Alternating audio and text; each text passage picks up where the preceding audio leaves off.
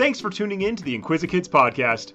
If you want to see the sources we used for this episode or send us some listener mail, you can find links in the episode description. Hi, I'm Luke, and welcome to the Inquisikids podcast. Have you ever ridden over a large bridge? It can be exciting and even a little bit scary to cross over a large body of water on a road that seems to be suspended in midair.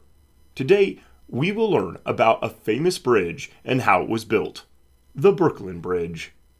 The Brooklyn Bridge is one of the most famous landmarks in New York City. It crosses the East River and connects two of New York. Hmm, it crosses the East River and connects two of New York's New York City's. It crosses the East River and connects two of New York City's boroughs, Manhattan and Brooklyn. A German immigrant named John Augustus Roebling designed the bridge, and construction began in 1869. Roebling had also designed and overseen the construction of other bridges, including the John A. Roebling Suspension Bridge that connects Cincinnati, Ohio, and Covington, Kentucky.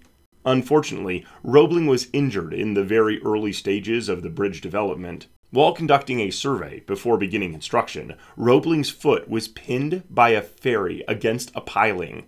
This caused a great foot injury, requiring his toes to be amputated. He contracted a tetanus infection, which led to his death in 1869. His 32 year old son, Washington, took over the Brooklyn Bridge project after his father's death. The Brooklyn Bridge is classified as a suspension bridge this means that the bridge has cables overhead that support it. It is the first bridge to use cables made from steel. The bridge has two stone towers. The towers were built using an engineering device known as a caisson. These giant floating boxes, made from yellow pine, were the foundation for the large stone towers. As the towers were built and got heavier, they began to sink. Engineers pumped compressed air into the caissons, and workers got inside them. They dug out sediment, which allowed the caissons to sink further into the bedrock. During the construction process, many of the workers that dug the sediment out became sick with a condition called caisson disease. This is one of the first recorded instances of this condition. Decompression sickness happens to people when they are diving deep underwater. If they gain altitude too quickly, the gas bubbles inside them cause problems.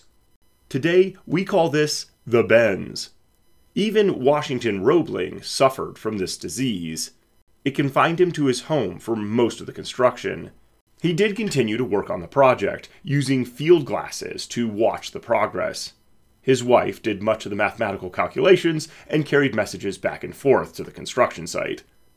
The bridge officially opened to traffic on May 24, 1883. Washington Roebling was too ill to attend the opening ceremony, but did hold a banquet in his home that day to celebrate. On the first day, 1,800 vehicles and 150,300 people crossed the Brooklyn Bridge, which was called the New York to Brooklyn Bridge, or the East River Bridge at the time. Fittingly, Roebling's wife Emily was the first person to cross. The Brooklyn Bridge is 1,595 and a half feet long and 85 feet wide. It cost approximately $15.5 million to build. This is about $436 billion by today's standards. More than 25 men lost their lives while working on the bridge. The Brooklyn Bridge was registered as a historic landmark in 1964 and added to the National Register of Historic Places in 1966. In 1967, it was designated a New York City landmark. If you ever have the opportunity to cross over this iconic bridge, please snap a picture. I would love to see it.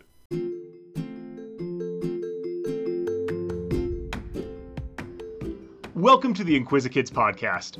Tune in for daily discoveries as we celebrate curiosity and explore interesting facts about history, science, and more in five minutes or less.